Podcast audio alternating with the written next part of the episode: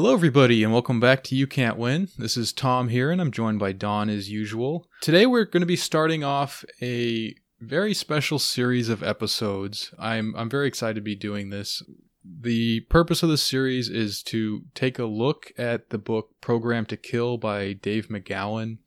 It provides a sort of theory for certain things around serial killers and uh, trafficking rings and the strategy of tension that I think are very interesting topics, but I feel that it kind of required a little bit more legwork than uh, is available just in the book itself. So what we're really doing is like exploding the book a bit, taking a look at the different stories it tells, the different events that it recounts, and trying to piece it together ourselves uh, with the help of some friends who are interested in, in very similar things. So along those lines, I've brought in a special guest for you guys today. This is uh, Matt from Ghost Stories for the End of the World. Hello. Yeah. Hi, Matt. How you doing? I'm good. Yeah, you guys? Very Yeah, good. Good. Yeah, thanks for coming on. Yeah, man. Happy to be here. Yeah, so Matt's podcast is uh is it takes a look at these things in a way that I thought I don't know, it just lined up very similarly with the way that I thought was like a the, the correct way to approach it. So Matt, maybe you could tell us a little bit about your your podcast and kind of things you've covered on there. It's just a project really exploring like secret histories and stuff. Like I never really thought of myself as a conspiracy theorist until people started telling me I was one. Um, now I suppose I, I kind of have to earn that. But yeah, it's um, basically a show about um, organized crime and um, political corruption and how that is, you know, shaped by like uh, historical and economic forces. I suppose that, that sounds a bit grandiose, doesn't it? But um, Sounds about right to me. I mean, yeah, anytime I try to describe the kind of uh sort of stuff in my particular angle on it, it does end up sounding kind of similarly like, oh man, I wish there was a less like hoity-toity way to describe things, but Sure. it is what Yeah. it is. yeah, Well, whenever we talk about politics on uh, You Can't Win, we always get to this point where, you know, we'll be talking about the, the everyday kind of stuff about, like, I don't know, Biden or some of that. And very quickly it gets into, you know, crime and uh, networks and stuff like that. And, like, any, any sort of story ends up kind of resolving down into something like that, anyways. So, I don't know. I think it's good to get into maybe this series and stuff with to kind of see what we're saying when we referred to that kind of thing or something like that instead of just uh, Mhm. instead of you know making it a bit more concrete and also you know providing some background now this will be helpful for me because uh, other than the pizzagate is real series and stuff like that i don't know a lot about you know what are termed conspiracy theories or all this kind of stuff like um so i can be a bit more maybe uh an outsider on that but we'll uh we'll see how it goes. Yeah so i'm excited. So what's the the first step that we're doing for today? Yeah, so the first thing uh, that we're, we're what we're talking about today is uh, the Dutroux affair, which was a scandal that rocked Belgium in the 90s. It centered around this man, Marc Dutroux, who had committed various crimes um, involving trafficking, um, child abuse, kidnapping, and uh, implicates very high profile people in Belgian society and actually just European society generally um, politicians, uh, leaders of the police, and people in high ranks in NATO, even. Very, very many people ended up resigning uh, due to this case. And uh, it also led to a massive general strike. So that's the that's the short story. Uh, what we're going to be doing today is telling the long story. Um, so to that end, we're first going to take a look at Belgium and kind of asking the question why Belgium? Why does this happen in Belgium and why does that actually matter?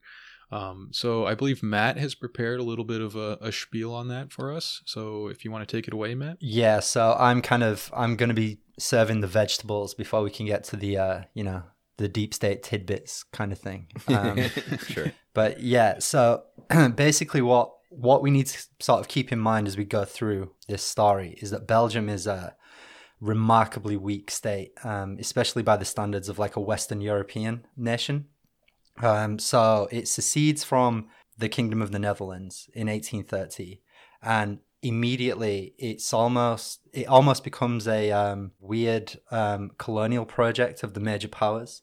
And if you're talking about major powers at that time, um, you're talking about you know Britain, Austria, France, uh, Prussia, and Russia, and they basically decide what the shape of the the Belgian project will take. It's home to three official languages, so about sixty five percent speak uh, Flemish or Dutch, uh, thirty five percent speak French, and um, then there's kind of a a little enclave of people near Brussels that speak uh, exclusively German.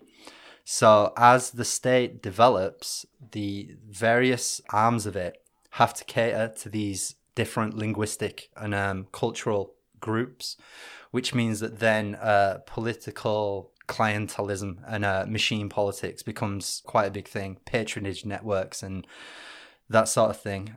Yeah. So so in Canada, this case is I mean mm. like Belgium as a case is kind of brought up a lot because hmm. uh, Canada has uh, Quebec and Quebec has a lot of national aspirations of its own a lot of the time, or you know this debate whether or not like you know how Canada itself can maybe forge an identity that goes beyond that binational divide and kind of you know unites this stuff. So reading and uh, learning about this kind of stuff uh, from your notes and stuff was I'm like, oh yeah, this this is uh, familiar to me to some extent. So maybe maybe like in a smaller sense than uh, Belgium, but still like uh, I've seen it over the years, kind of this debate about binational uh, unity and all this kind of stuff. So yeah. Anyways, continue. Sorry. Yeah. No, I mean that accords with um what I've seen just from growing up in Britain, where you have this mm-hmm. this United Kingdom that is full of people or regions that fucking hate each other really. Um you know yeah. the only thing that unifies us all is that we all just have to pay tax to the same government. But um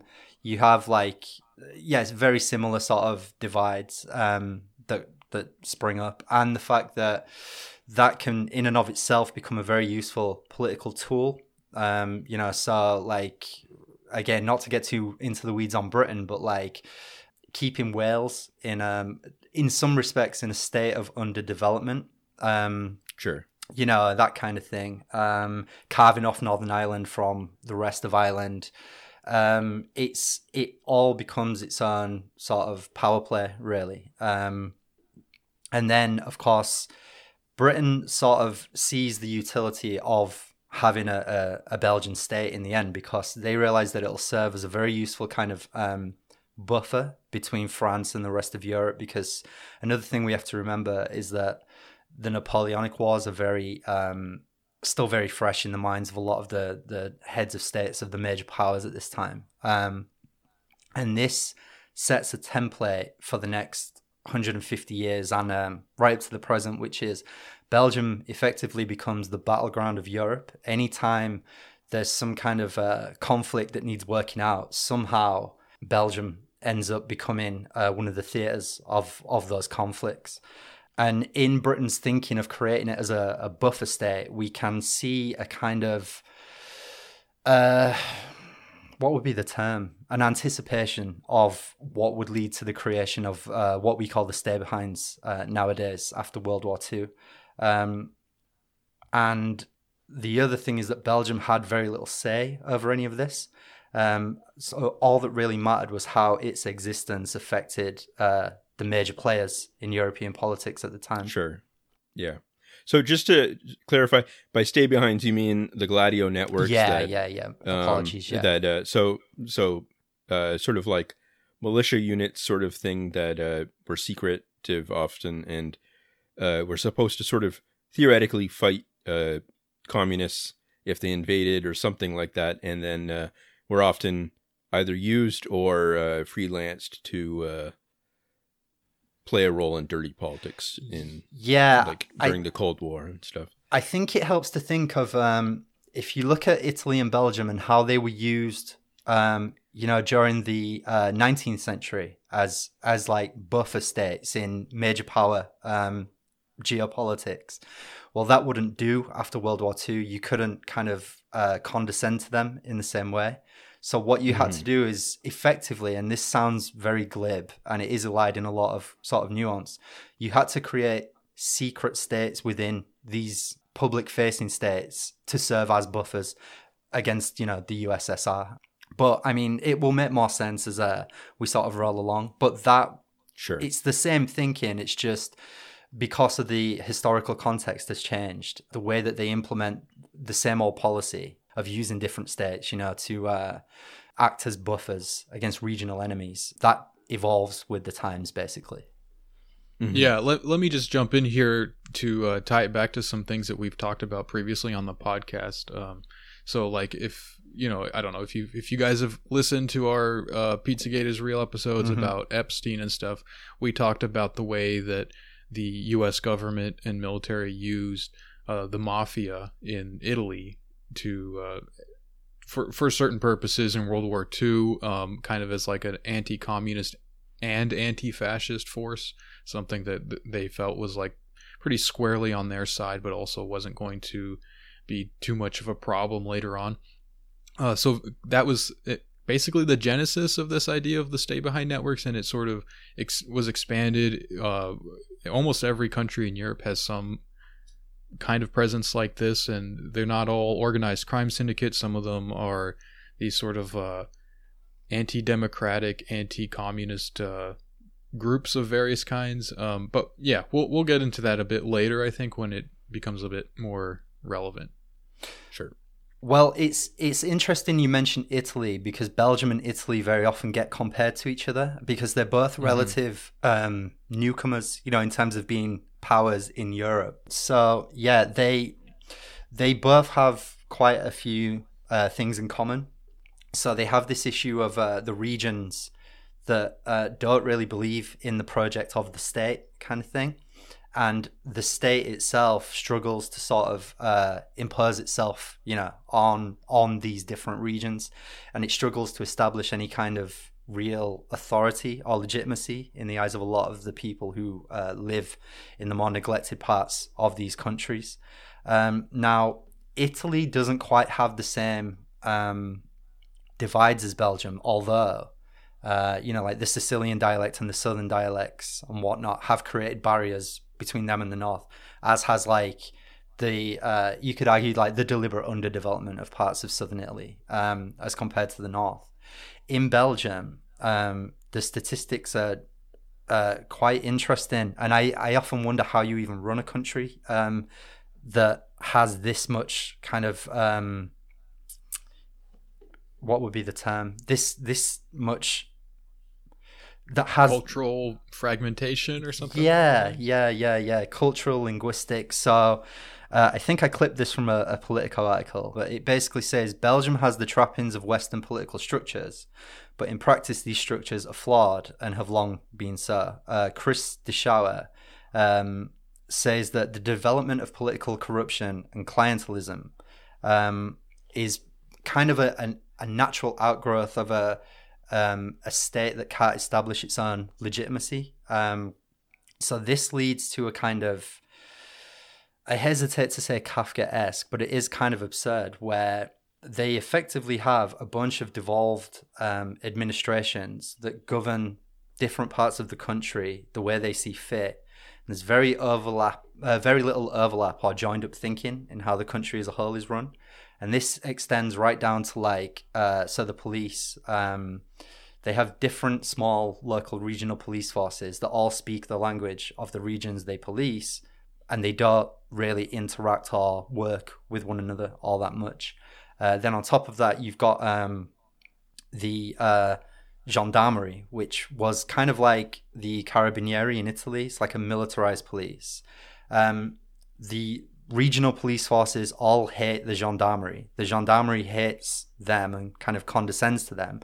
It's in turn intimately connected to the two main uh, Belgian state security services, which are, uh, hang on, the VSSE, which was formed a few days after the, the Belgian state, and um, the Belgian military intelligence as well. And in turn, after World War II, these groups all become uh, intimately connected to uh, the the stay behind networks and the the freelance sort of paramilitary uh, neo-fascist underground as well in Belgium. So it's a it's a basket case uh, basically, um, and this leads to what you could call a kind of um, calcification of the political process, um, and it's it's it's becomes a very kind of slow, dull-witted state that is very slow to uh, respond to emergencies or you know crises. But yeah, then on top of that, uh, if we just loop back briefly to the, the early years, the British suggested that Belgium uh, adopt a constitutional monarchy. We basically imposed that idea on them. And the role of the monarchy, uh, as it is in Britain, it's supposed to be kind of um, strictly curtailed and it's not supposed to have any any real um, earth shaking influence over the uh, the political system. But obviously, in practice, as in Britain, um, that's that it, it, doesn't quite play out like that. So yeah, so you you have a situation where the the royal family basically uh, in Belgium uh, plays a major role in the uh, the national bank that they had. It's uh, the uh, General Company of Belgium, which means that it has a kind of extra political influence, and that's much the same in Britain as well with our royal family, um, by virtue of the fact that they are one of the largest landowners in the country and they have their money tied up in loads of different investment portfolios and whatnot. And then on top of that, you have to remember that this kind of extra political influence extends to people in the orbit of the monarchy. So people they do business with, people they play tennis with. If you're under their umbrella, some of their kind of legal protections and, and the protections that they enjoy from uh, public scrutiny and accountability, that sort of rubs off on you as well. And in fact, as we'll see in this story, a large part of the Dutroux investigation was hampered by the fact that so many people involved had connections, direct or indirect, to elements in the aristocracy and even the royal family. So, this is probably best exemplified in Belgium when uh, King Leopold II uh, decides that uh, the way to unify Belgium, and he's he's in good company with a lot of other uh, European heads of state at this time. The way to unify, uh, unify Belgium is to steal a country from Africa. That's basically how all these European states functioned uh, in the 19th century. Anytime they faced like a crisis of legitimacy, we launch a mad dash for Africa and we steal a country sure. or you know some resources from there. Um, yeah. Yeah. But in his case, and this kind of explains the amount of autonomy he has, and this will uh, help explain other things we're going to get to later. Um, he basically sets up a non-governmental organization uh, called the um, International Africa Association, which establishes the Congo Free State as a, uh, a corporate fiefdom that he owns. Um, and what follows after that is basically a Holocaust. Uh, I've seen estimates of the number of dead. Uh, the lowest is about 10 million. I've seen it go as high as 20 million. And this is done despite the fact that the, the Belgian political establishment is not really that interested at the time in this uh, this adventurism, but they find themselves dragged along with it anyway. Um, and it, it all speaks to this uneasy relationship between the monarchy and the aristocracy and what's supposed to be the uh, the democratically accountable uh, state of Belgium. So yeah, uh, and this so this the role of the monarchy. Uh, this has been like an ongoing point of contention uh, in Belgium, and it's debated constantly, like how much power should they have versus how much power um, do they have in practice anyway? Um, mm-hmm. And then we have um, a senator called Yves Duhastige, uh, and I don't know if I'm pronouncing that right, but uh, it's a former member of the Belgian Constitutional Court. Uh, and they cited uh, four points of democracy which the Belgian constitution lacked. And they were that the king chooses the ministers, the king is able to influence the ministers when he speaks with them about bills, projects, and nominations. The king promulgates bills, and the king must agree to any change of the constitution. So, already for a constitutional monarchy, that is quite a lot of power if your monarch decides that he doesn't just want to be a ceremonial head of state you know like it's mm-hmm. it's all kind of done on a, a gentleman's agreement that queen elizabeth will not actually actively intervene in British politics, but in theory she can if she wants to. Um, so yeah, the, so then on top of that, there's the fact that the king and the by extension the aristocracy itself, as the embodiment of the state, they cannot be charged with any crimes because to do that would be to undermine the legitimacy of the state itself.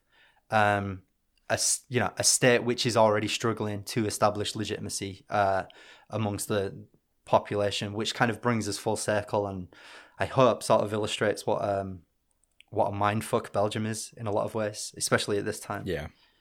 Um, so on top of that, we also have to remember that every single layer of Belgium's public facing institutions, the judicial service, the police, the intelligence services, and so on and so forth, they're all subject to the same uh, patronage network um, that, you know, politicians themselves are. So that also means that if there's a major investigation that's been undertaken, political sensibilities are right up there. Possibly more important than solving the crime is not offending uh, political sensibilities which means then that if you find yourself in a situation where a guy has uh, been charged with you know kidnapping and murdering children, and now he's talking about how he's been doing it for the Belgian aristocracy and the you know members of the Belgian royal family, that creates a situation where you have every incentive in the world not to pursue what he's saying and not to look into it too much because it could cost you, you know, your next promotion. It could cost you a sweet transfer that you've been chasing uh, to a better part of the country.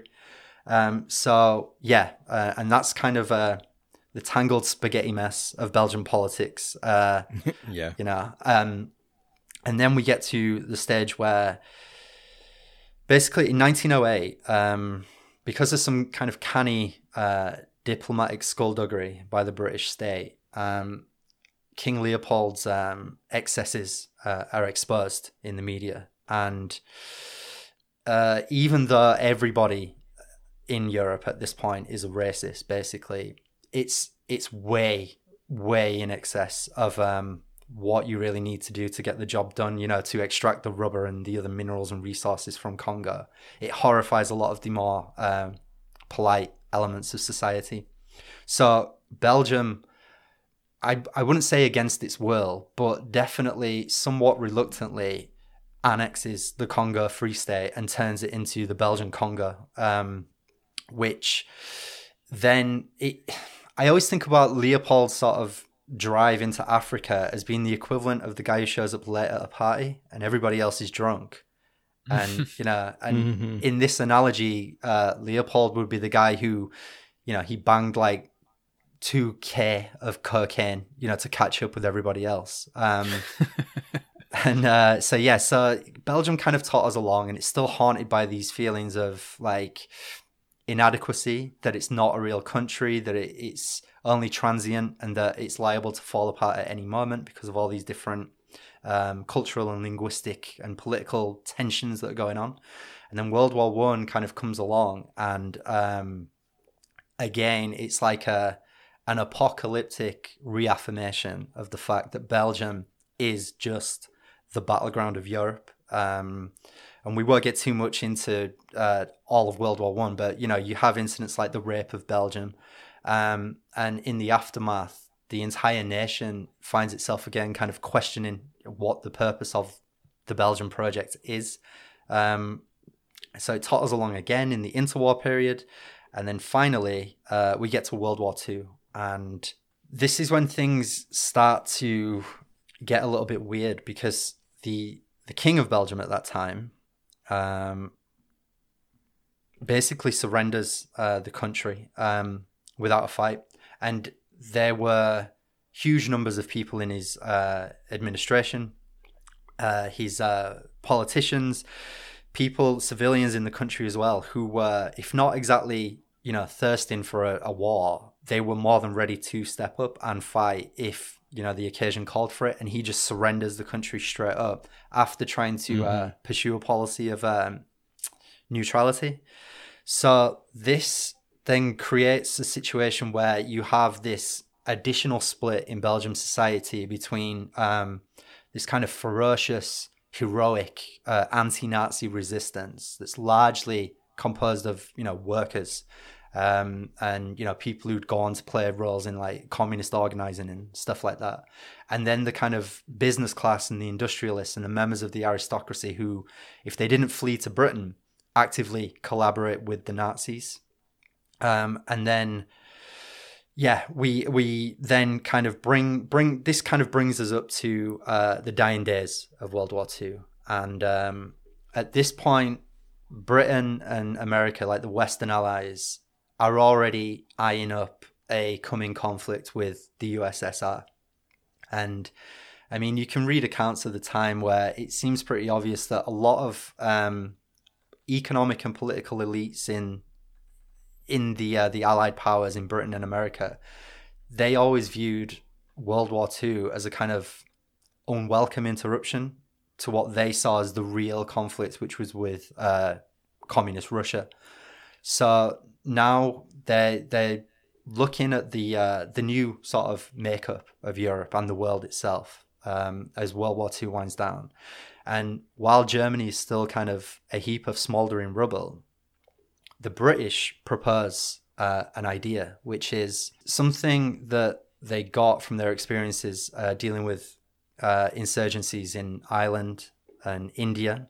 And what they noticed is there would be these cells of uh, guerrilla fighters, and they would work and live and you know laugh and love in the uh, local communities. And when British troops rolled in to that area, um, they would wait for everything to sort of settle down, and then they would switch on and activate and launch um, attacks from behind the lines, so to speak. And this is something that the British noticed, not just the, the Irish, but the Indians doing as well um, during various uprisings. And they kind of paid it back, you know, with like hellfire and brimstone. But at the same time, they were sort of um, intrigued by this notion of armies that were invisible to the enemy, that stayed behind the lines and waited for um, an opportune moment to activate and start fighting against the uh, the occupying forces.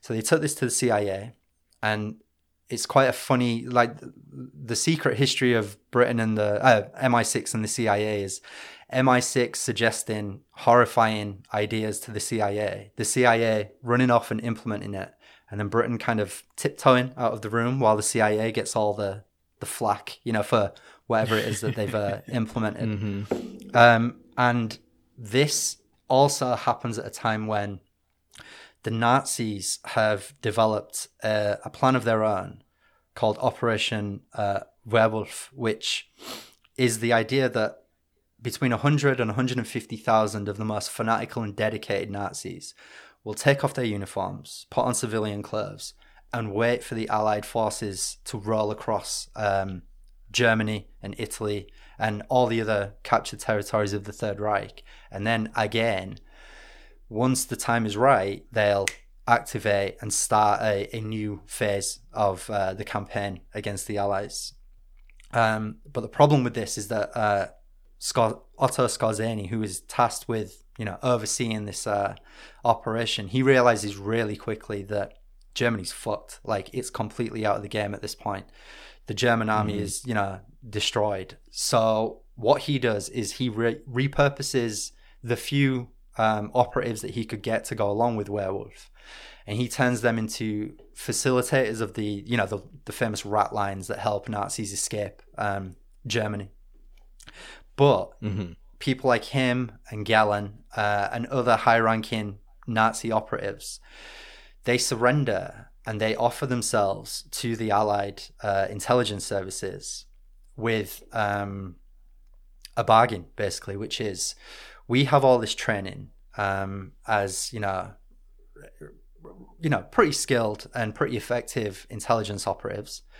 Um, we could be useful to you in the fight against anti-communism because you know let's face it that's where the real war is now so that then leads to um, britain and america basically cutting secret deals with these nazis um, to create what would become the nucleus of the European stay behind networks. So uh, Reinhard Gehlen in uh, West Germany, uh, his intelligence agency, for all intents and purposes, is the the Berlin field office of the CIA, uh, for to put it in crude terms, but it's also a key node in the developing Gladio network. Um, and Gladio itself comes from the Italian branch of the the Stay Behind, and I think just because it it sounds kind of cool, that's why everybody calls the entire Stay Behind network Gladio now. yeah, I Um, think so. Yeah. Yeah. Um, and then in But it was essentially like moving away from the using like organized criminals like the, the mafia and and kind of creating a little bit more controllable uh, agents you know that would kind of serve a similar purpose Yeah, you know, well, like- what's quite interesting about these networks is many of them were like very, you know, well trained, highly skilled sort of. Uh, I, I guess you guys would call it black ops um, sort of people. Sure. You know, they were well trained in like you know infiltration, intelligence gathering, that kind of thing. But a lot of them were selected for their um, ferociousness because that would give them an in with the the underworld syndicates of uh, Europe. So you know, Cosa Nostra, Camorra, Ndrangheta, and then um, like the Corsican mafia and, and outfits like that as well. Um, to the point where the these organized crime groups and and the the Gladio uh, cells they didn't merge exactly, but they they did a lot of very profitable business with each other, which will I mean we'll get into that in a a little while. But Belgium is seen as an ideal kind of uh, location to set up uh, a, a stay behind network, and I think Belgium's was called SDRA eight, but ask me what that stands for because it's a lot of um, French words, I think. Um, right yeah and Belgium is kind of perfect because of its geographical location, and it's interesting to think that it's the it's the the same thinking but in reverse this time. Um, so instead of it acting as a uh, a buffer against France, now it's acting as a buffer against Russia. Um, you know, just just under hundred years later, and they also decide that it would make a perfect location for NATO as well. But the thing to keep in mind to bring it back to the the Dutroux network and just political corruption more broadly, we've already kind of laid out why Belgium was like a a clusterfuck of um, factional political warfare. So now imposing this, for lack of a better term, occult structure that is the stay behind network on this country, it can only really lead to what it led to because it's already a, a, country that's long it, it, it's rendered so vulnerable by all this political infighting and all these divisions and whatnot that it basically becomes a um, an easily manipulated plaything of the West. And sure enough, like the CIA, MI6, they start, you know, sending their guys into the country to hook up with these Gladio networks and coordinate operations with NATO. And basically, Belgium becomes uh, possibly one of the most haunted countries uh, in the history of human civilization after World War II because it's it's Yeah. just a it's just a ghost house. There's spooks absolutely everywhere yeah basically to summarize so we have belgium like italy very weak state always struggled to uh, establish its own legitimacy. Totters along for a uh, hundred years or so. One like so they they go into the colonial adventurism in congo which leads to just yeah untold horrors and murder. Then after world war ii all of this long embedded corruption domestically and confused sense of its own national identity, I suppose, it makes it a perfect place to run and launch an operation like Gladio, or the Stay Behind Network, as I'll call it. And I mean, this is part of. I'm kind of singling Belgium out just because we're talking about it, but this is actually part of a kind of uh, a pan European project at this point because I don't think it's it's very controversial to say in 2022 the the third reich wasn't really defeated so much as the most excessive elements of it were kind of pruned back. And then the allies saw what was left and they thought yeah you know yeah we can work with this. Like this is all right which is how you end up with someone like Gehlen being installed as west germany's head of intelligence. Um, and this kind of goes for my own country as well britain. Like we're very far from innocent in any of this. Gladio was effectively our idea. I mean, the CIA gets a lot of flack for it, but it was initially a, a British a suggestion of British intelligence that they form these things. Sure. Even like to to make a distinction between nations at this level almost is sort of irrelevant. Like I don't think these people really their their main interests aren't like national in scope, you know, they're sort of looking out for their own family interests or their business yeah. interests depending on you know what role they play. Uh, that's what they care about. They don't really care about like having their country's flag waving, you know. Sure. Yeah, for sure. I mean, that kind of ties into. I think it was Peter Dale Scott who uh, described this as the uh, the transnational deep state, which is this mm-hmm. collection of uh, elite interests that kind of transcends the traditional nation state. Which is how you end up with a situation where Allen Dulles is doing business with the Nazi regime all through the 1930s, through like you know Sullivan and Cromwell. Then he's fighting them uh, allegedly during World War II. Then he's cutting deals with them again in the dying days of World War II to help as many of them as he can escape because it'll be better for not just his bottom line but the, the entire class that he represents it'll be better for their bottom line if for sure. yeah certain nazis uh, manage to make it out of the slaughterhouse. Um, and then in, in britain we have Le Cercle which began as a kind of joint french german catholic right-wing thing that was, for all intents and purposes, another sort of arm of Gladio. And we took it over in the 60s and transformed it into a kind of Anglo American um, enterprise where it gave the Americans a sort of route in to the, the underground anti communist networks in business and, and politics in Europe, in addition to the access that it had through NATO. And this is kind of where we find ourselves as the 1950s begin, Belgium goes through this uh, economic boom time almost, uh, as a lot of countries did after World War II. And these stay behind networks, not just in Belgium, but elsewhere as well. You see the same pattern repeated in Turkey with uh, counter guerrilla. You see it repeated in Italy as well. They realize that the chances of an actual ground invasion by the USSR are diminishing by the day almost it's very unlikely that there's going to be some kind of ground war in Western Europe. So, what are they actually for? And they start thinking about this and they think, well, we have all this training. We have access to all these buried caches of weapons all over the place. We have all these contacts uh, to the uh, European security services and, you know, the ruling classes of Europe as well. We have the political protection. Why don't we get paid?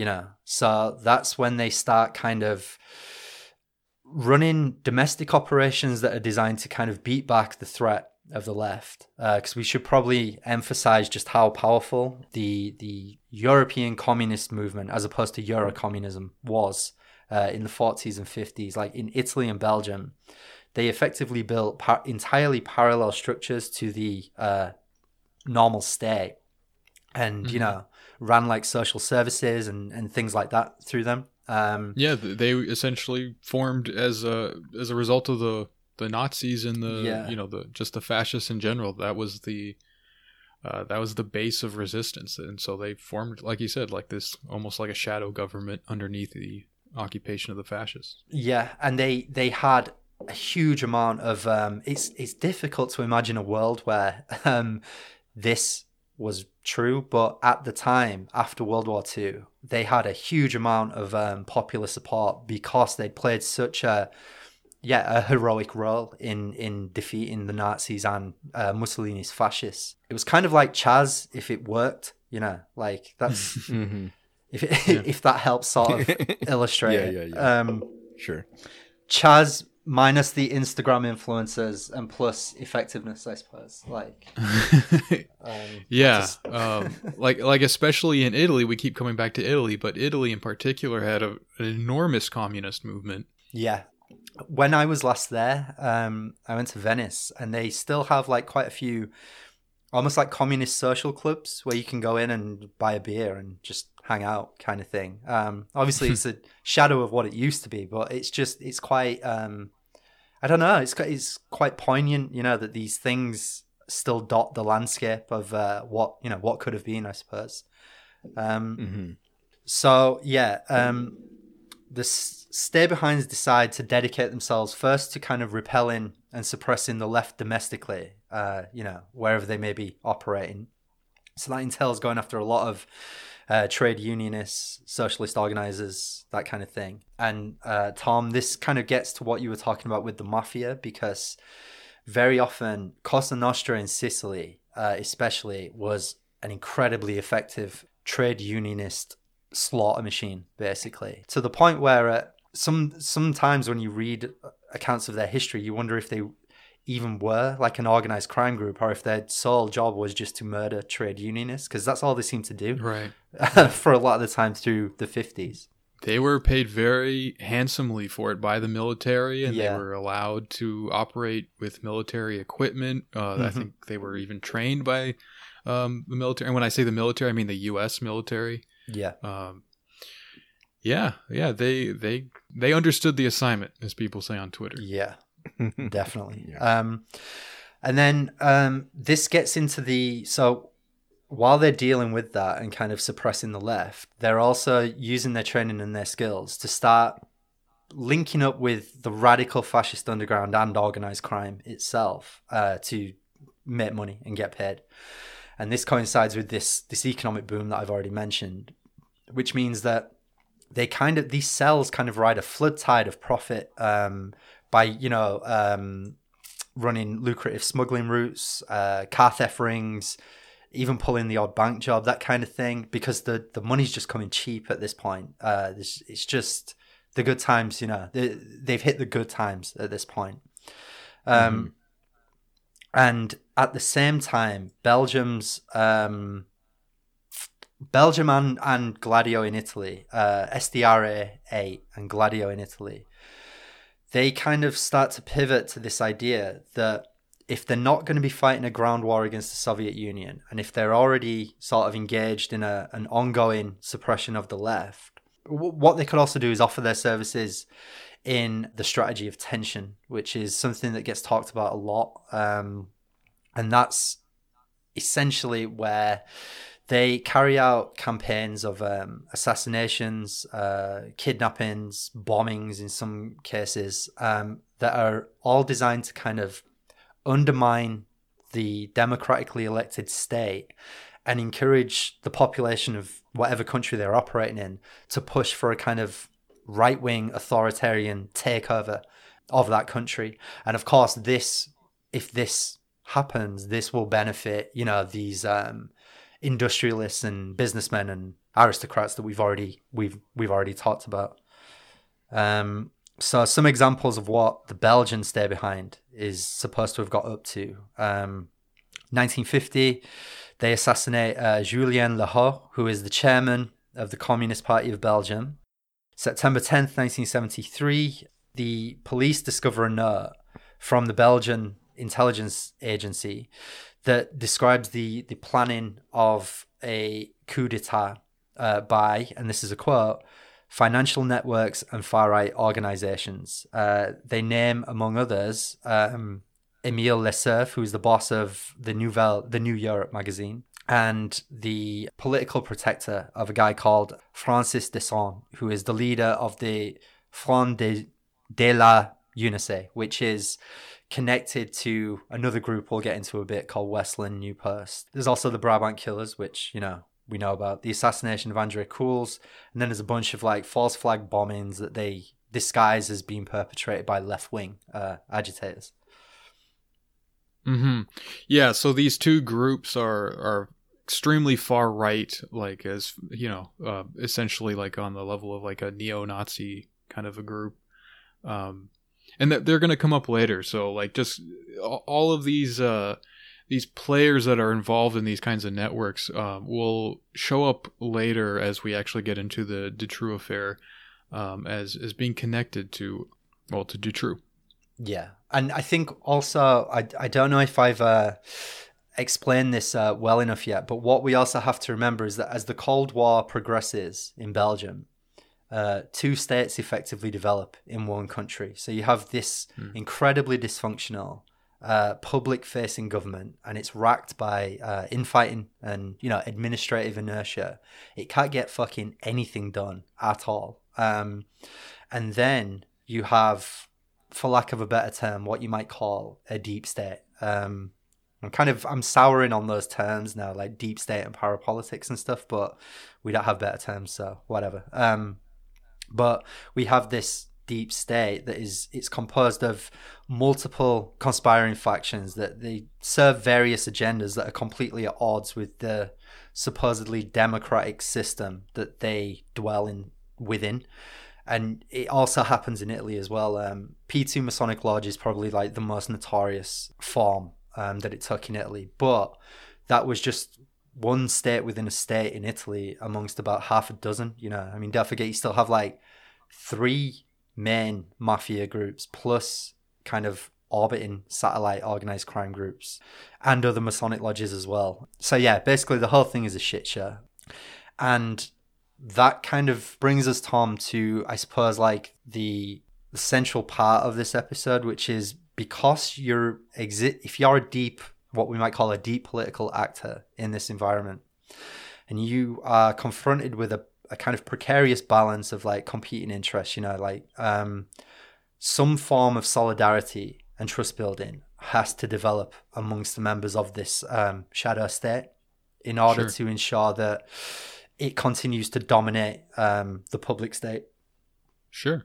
Just so, like the the mafia would have you initiated in different ways, committing mm-hmm. some kind of crime, yeah. so that they have some leverage over you. If you're operating an extra legal kind of thing, like these groups are, um, you need to be able to ensure your agreements and your contracts with one another. You can't resort to, you know, you can't report someone to the Better Business Bureau or something for uh, failing to deliver on you know child sex slaves or drugs or whatever yeah. it is you know so yeah. you have to mm-hmm. ensure these things in other ways yeah so i mean you have um you have basic business you know like whether whether it's legal or legal or illegal um you you tip somebody off to like a, a you know an upcoming stock tip or an upcoming business deal um asco in belgium is a it's Belgian weapons manufacturer and it has ties to a lot of figures in the country's uh, right wing business class and fascist underground at this time. And that's that becomes a kind of one of many nexus points for this this meeting of figures that kind of operate behind the facade of the uh, the public facing institutions in Belgium. Uh, and then you know you also have a little bit of insider trading here. You get a few kickbacks there. You have things like the Lockheed bribery scandal, but then blackmail is also another very very powerful tool that if you if you choose to use it, it will normally get you the results you want. And as the decades roll on, as the Cold War progresses, there's various like spook outfits, organized crime groups, and uh, I, what Americans would call machine bosses of old, you know, political bosses who kind of control huge numbers of votes and things like that. They all build these very detailed dossiers on various elites and members of the ruling class in Belgium to compel them to do what they want. In tandem to this, you also have this kind of aristocratic wing of the ruling class in Belgium, as in Britain and elsewhere. And they're already kind of effectively beyond the law and they can't be arrested because they embody the state, as we said. So, how do you le- what do you leverage against them? Because they're not too concerned about ever being arrested or anything like that. Well, mm-hmm. you have a kind of a class of people that only really fear disgrace or um, exile from their, their social or class or cultural groups. Um, and then you kind of have the constellations of businessmen and, again, deep political operatives around that. So it shouldn't really come as a surprise that um, sex is a very powerful coercive tool in an environment like this. And the more transgressive and taboo the sex is, the more leverage it offers you as a as an enterprising blackmailer who's trying to get a a result here. Um, and on top of that, it also serves as a kind of a ritualized form of bonding between these members of this upper strata of society. So if everybody is implicated in something, then nobody can ever really be guilty because we've all we've all done the same thing, you know. And we we have to loop back again and start thinking about the long form history of ruling classes and you know how they actually operate. This kind of taboo busting transgression is a very common practice amongst them. It's it's almost like a custom that's handed down from one generation to another. And it, it fosters this sense of entitlement amongst them that they have to kind of, you know, exploit and defile people. In a society like Belgium, this level of like corruption and depravity, it's enabled by a just a hopelessly calcified political system that cannot adequately deal with this kind of this level of corruption.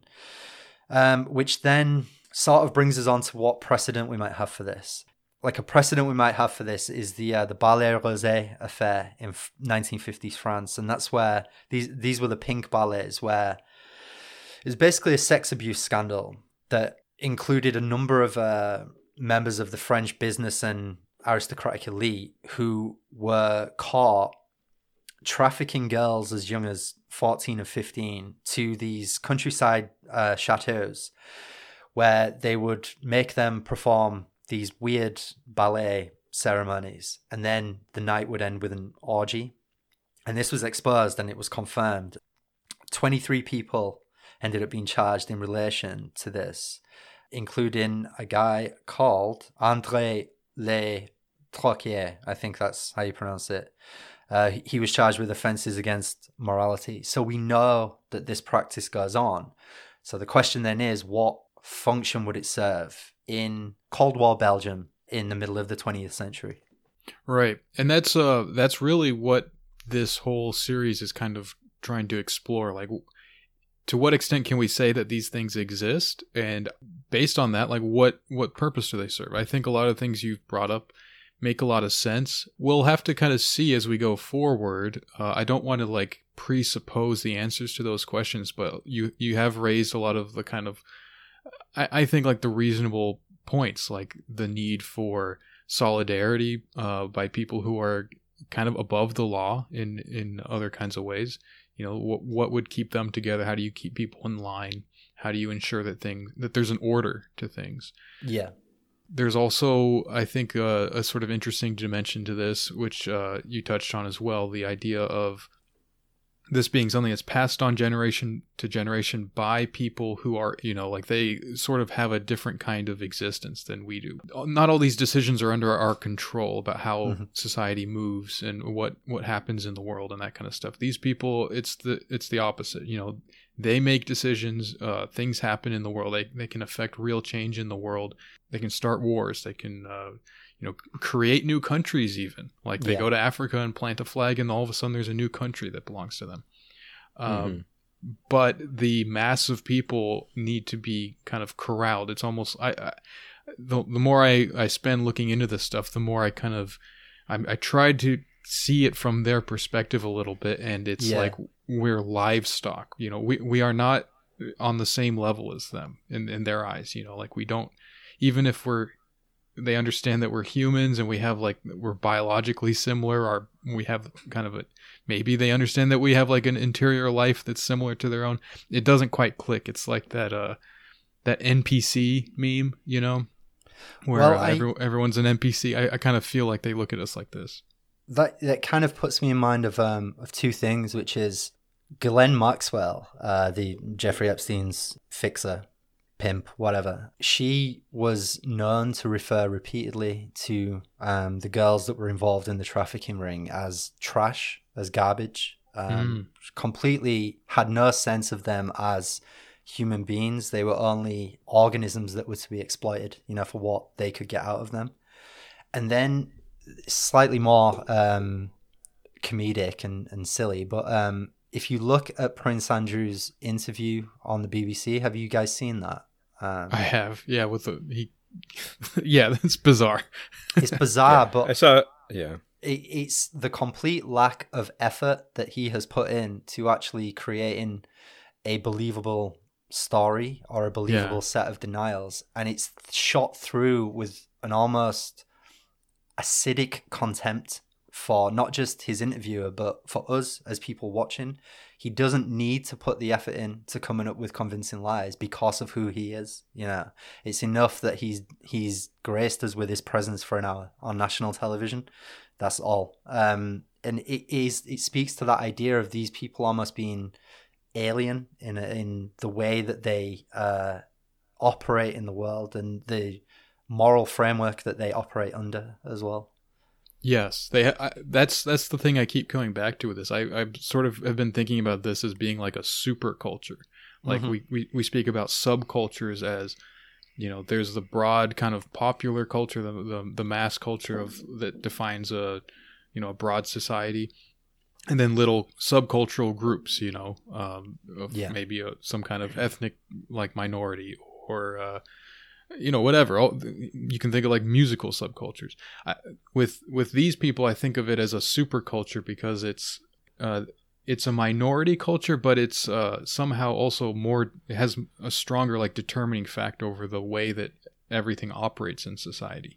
You know so it doesn't operate within the rules and within the norms and terms that are set by the the broader culture. It actually sets those terms itself in certain ways yeah. uh, but it, I mean, it has its own unique operations as well I mean, because th- that kind of ties into something I think I, I mentioned to you, which is one of the, the key ways that skeptics have approached things like the Dutroux affair is to say that the, the ex witnesses' descriptions of what took place at these parties in these uh, country villas are so cartoonishly violent and over the top that they can only be the product of fantasy. They can only be the product of a, a delusion, you know. mm-hmm.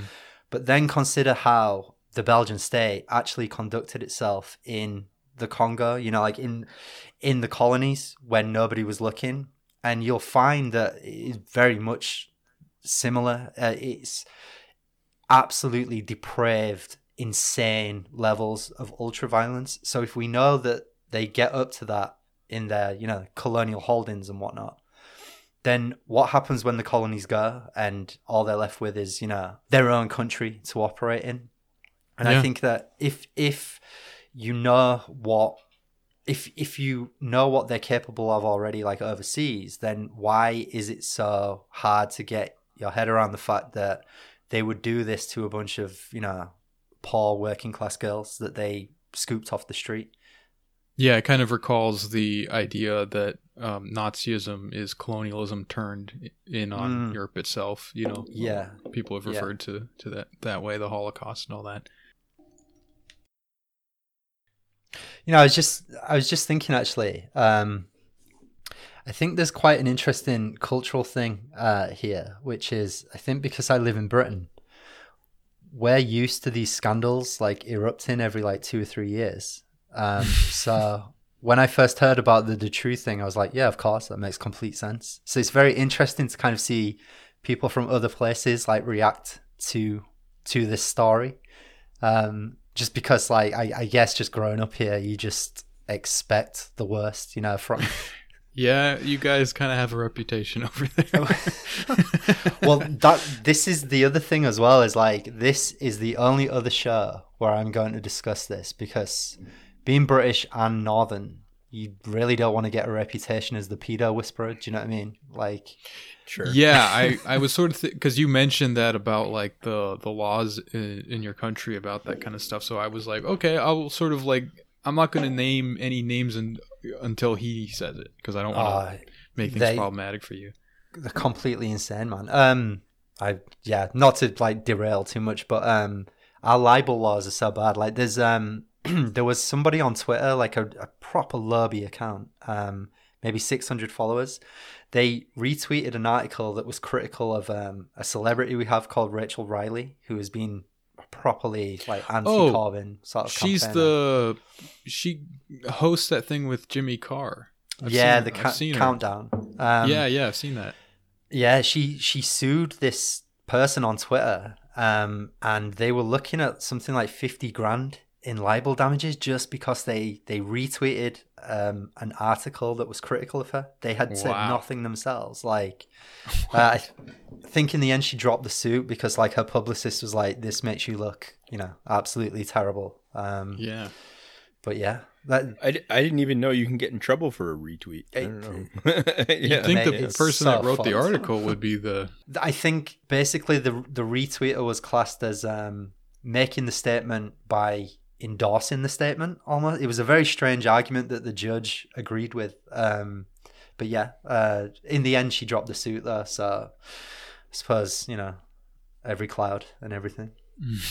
yeah. hmm Well, ma- got her point across, I suppose. All right, so let's just sum up here. I think I think we're coming to the end of this uh, episode. It's kind of like a preliminary laying the groundwork uh, for what's to come. Um, we didn't even really touch on Dutroux yet, but to summarize, we have the state of Belgium, a extremely weak weak state, uh, very fragmented politically, and dominated by various cliques that kind of vie for power and don't really have a real sense of loyalty to a central state and uh, instead sort of uh, operate on a basis of like patronage and favors and stuff like that that fosters a, a deep corruption and um, inability to really like do anything at the state level instead it's sort of dependent on the, the various uh, power brokers that head these different cliques and, and whatnot um, so at the end of World War II, with the defeat of the Nazis and the various fascist powers, the people that were kind of more influential and powerful uh, backers of these kinds of uh, groups and these movements, they don't disappear. You know, uh, they they hang around and they are still just as useful as they and uh, potent as they were. Well maybe not quite as useful and potent but they still have some measure of power and influence in in the world and in Europe in particular. And uh, they start to reorganize reassess the terms you know in a in a post-war kind of context. And uh, they start to form what I kind of think of as these group DMs uh, that they have. They're sort of these little groups um, where they make agreements with one another. They sort of determine the fate of nations and trade and, and whatnot, like rather important decisions uh, that are made uh, in private kind of uh, small groups uh, between themselves and not really with any kind of democratic input whatsoever. Um, we'll get into the specifics of all these groups as they're relevant uh, in a future episode, probably next episode or the one after.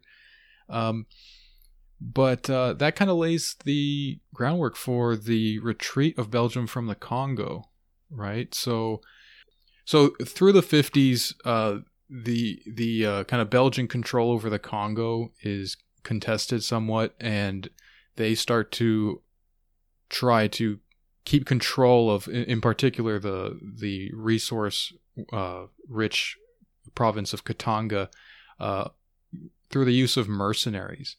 Um, it's it's sort of an interesting parallel to the stay behinds that we spoke about earlier, and that will come into play uh, later on in Belgian history.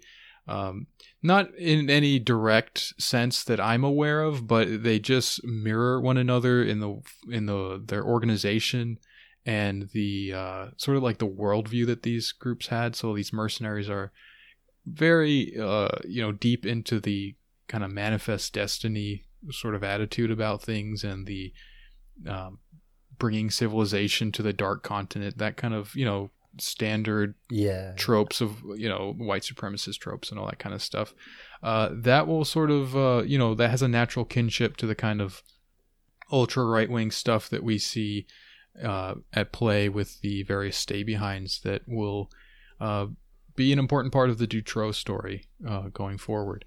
So, um, you know, you mentioned the the Ballets Roses scandal in France. Um, that was in 1959. Um, in 1960, there's the Congo crisis, which leads to the retreat of Belgium from the Congo, and uh, uh, you, you know it doesn't doesn't leave things in a in a good state, right? Uh, Patrice Lumumba, who was the president of the Congo at the time, he, he's the first president of uh, of independent Congo, is assassinated, and there's it leads to like a, a civil war that's pretty ugly between um, various competing like uh, rival states in inside of Congo itself for for control of the country. Uh, but Belgium basically uh, gets out of there we'll we'll leave off there for now, and we'll pick pick up with that next time. I think. Mhm. Mhm. Um, so, yeah, I, I hope you guys found that interesting. We will um we'll get into the real grisly stuff next episode. So this one was a little bit of a kind of a history lesson and, and laying the groundwork kind of kind of a thing. Uh, next episode will be a doozy where we get into some real grim stuff. So uh, hope you're excited for that. I know I am. And uh, yeah, thanks for listening, and we'll catch you next time. Yeah, thanks for coming on, Matt. It was nice to have you on, and uh, yeah, thanks for listening, guys, and we'll talk to you next time. Oh yeah, okay. Well, I can't say the exact same thing, but like, uh, yeah. Anyways, thanks, guys. Yeah, cheers, guys. Thanks for having me on. This has been great.